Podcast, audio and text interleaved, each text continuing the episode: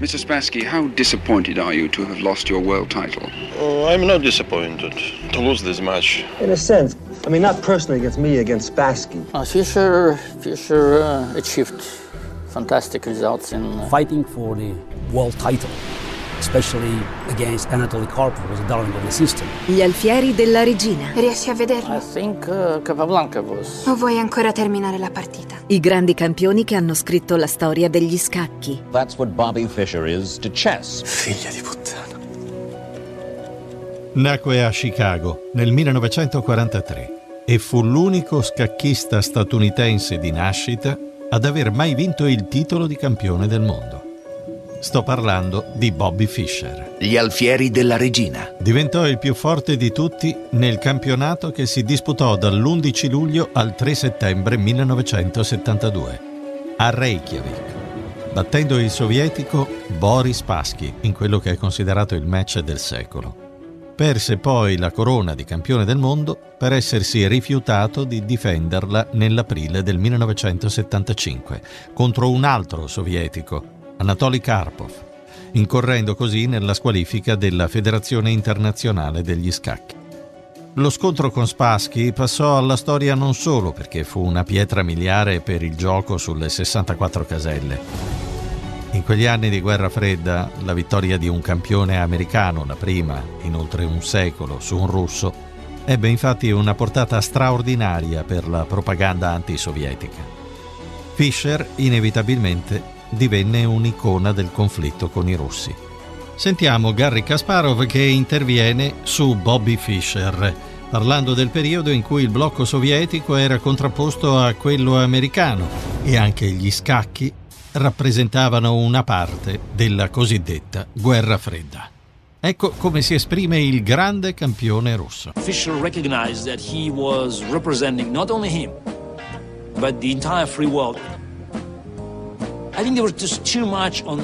Fischer si rese conto che rappresentava non solo se stesso, ma l'intero mondo democratico. Credo sentisse troppo peso sulle sue spalle. Ma alle pressioni politiche volle sottrarsi subito dopo la conquista del titolo mondiale, ritirandosi di fatto dalle competizioni. Geniale quanto eccentrico e irrequieto, il campionissimo divenne così un acceso critico del suo stesso paese, dal quale finì per venirne esiliato. Rinunciò persino alla cittadinanza americana e diventò cittadino islandese rimase alcuni mesi in stato di fermo in Giappone dove le autorità gli contestavano il possesso di un passaporto americano non valido. Fischer diventò così ricercato nel suo stesso paese per aver disputato la rivincita con Spassky nel 1992 in Jugoslavia, a Sveti Stefan in Montenegro e a Belgrado, malgrado le sanzioni internazionali contro il regime di Slobodan Milosevic. Durante la presentazione del match contro Spassky, Fischer sputò su un documento del Dipartimento di Stato degli Stati Uniti che gli proibiva di giocare nel paese balcanico. Bobby Fischer, che dall'incontro ricavò a quanto pare 3 milioni di dollari, venne così incriminato e venne emesso un mandato di cattura per il suo arresto. Today, federal grand jury here in Washington charged Robert James Bobby Fischer da allora non tornò più negli Stati Uniti, dove avrebbe rischiato fino a dieci anni di carcere. All'indomani della rivincita con Spassky, l'americano fece perdere le sue tracce e iniziò a peregrinare per tutto il mondo. Nel 1999 rilasciò un'intervista telefonica a una radio ungherese che ben presto degenerò in una violenta e per molti versi folle invettiva nella quale Fischer sosteneva di essere vittima di una cospirazione giudaica. L'emittente radiofonica fu così costretta a chiudere il collegamento telefonico per arginare il fiume in piena di parole dell'ex campione del mondo. Sorte analoga ebbe un collegamento con una radio di Manila, nelle Filippine. Alla fine delle sue peregrinazioni si convinse a chiedere asilo politico all'Islanda, paese che gli era molto caro non fosse altro per il fatto che lì aveva conquistato il titolo mondiale. You got a wonderful country, wonderful uh, fresh air, very uh, fine people, um, excellent food. Queste furono le sue prime parole appena giunto in Islanda. nelle quali diceva di trovarsi in un paese meraviglioso, con dell'aria buona, gente simpatica e si mangiava anche bene. Nel novembre del 2007 Bobby Fischer, che divenne campione americano a soli 14 anni e il più giovane grande maestro di tutti i tempi, ad appena 15 anni, fu ricoverato in un ospedale di Reykjavik per una insufficienza renale. Durante il ricovero rifiutò di essere sottoposto a cure. Morì così pochi mesi dopo, il 17 gennaio del 2008, nella sua città d'adozione, la capitale islandese.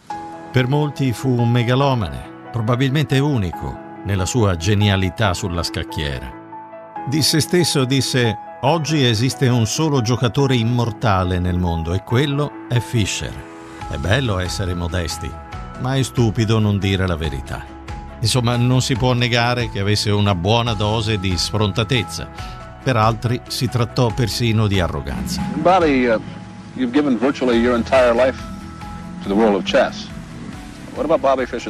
In questa intervista il giornalista cerca di scoprire l'uomo al di là del campione.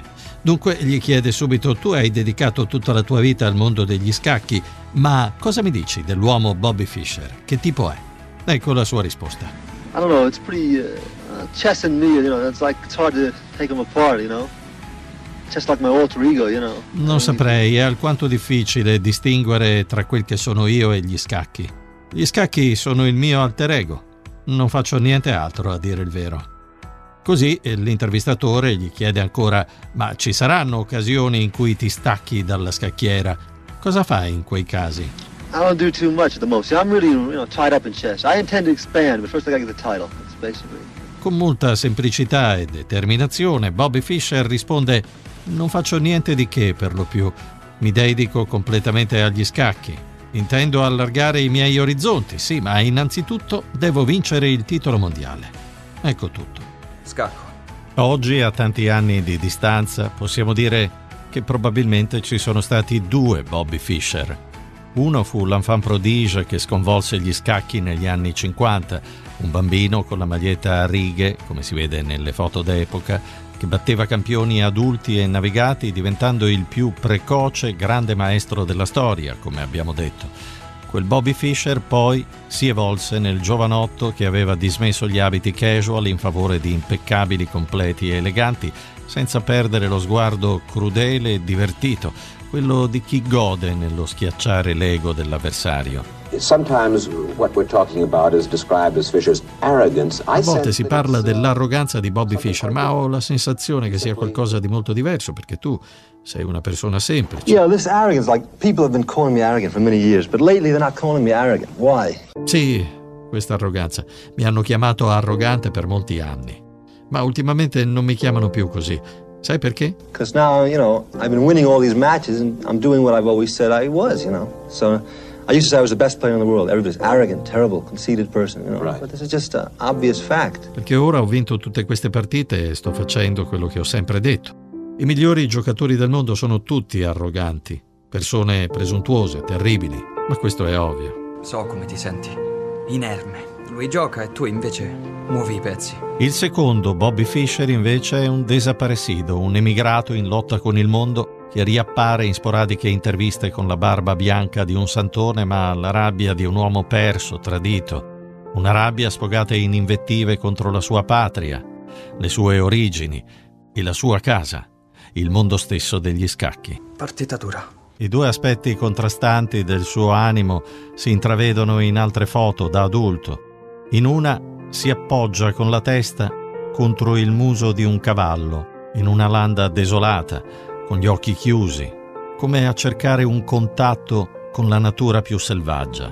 In un'altra, durante la sfida mondiale del 72, in un momento di difficoltà, di fronte a spaschi, si trova con i gomiti appoggiati davanti alla scacchiera e le mani nei capelli con la bocca leggermente aperta, gli occhi puntati sulle 64 caselle, come se stesse cercando una mossa formidabile per non soccombere. Con buona probabilità la sofferenza mentale lo ha accompagnato per tutta la sua esistenza.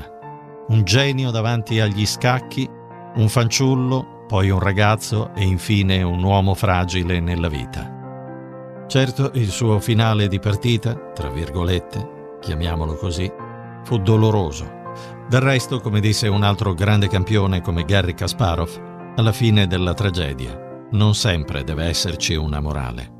E il tracollo di Bobby Fischer nei suoi ultimi anni di vita è stato banale, quanto fu invece splendido, complesso e geniale il suo gioco. Mr. Spassky, how disappointed are you to have lost your world title? Oh, I'm not disappointed to lose this match. In a sense, I mean, not personally against me, against Spassky. Uh, Fischer, Fischer uh, achieved fantastic results in. Uh, Fighting for the world title, especially against Anatoly Karpov, was a darling of the system. Avete ascoltato Gli alfieri della regina, I think uh, Capablanca was i grandi campioni che hanno scritto la storia degli scacchi. Una produzione di Roberto Uggeri.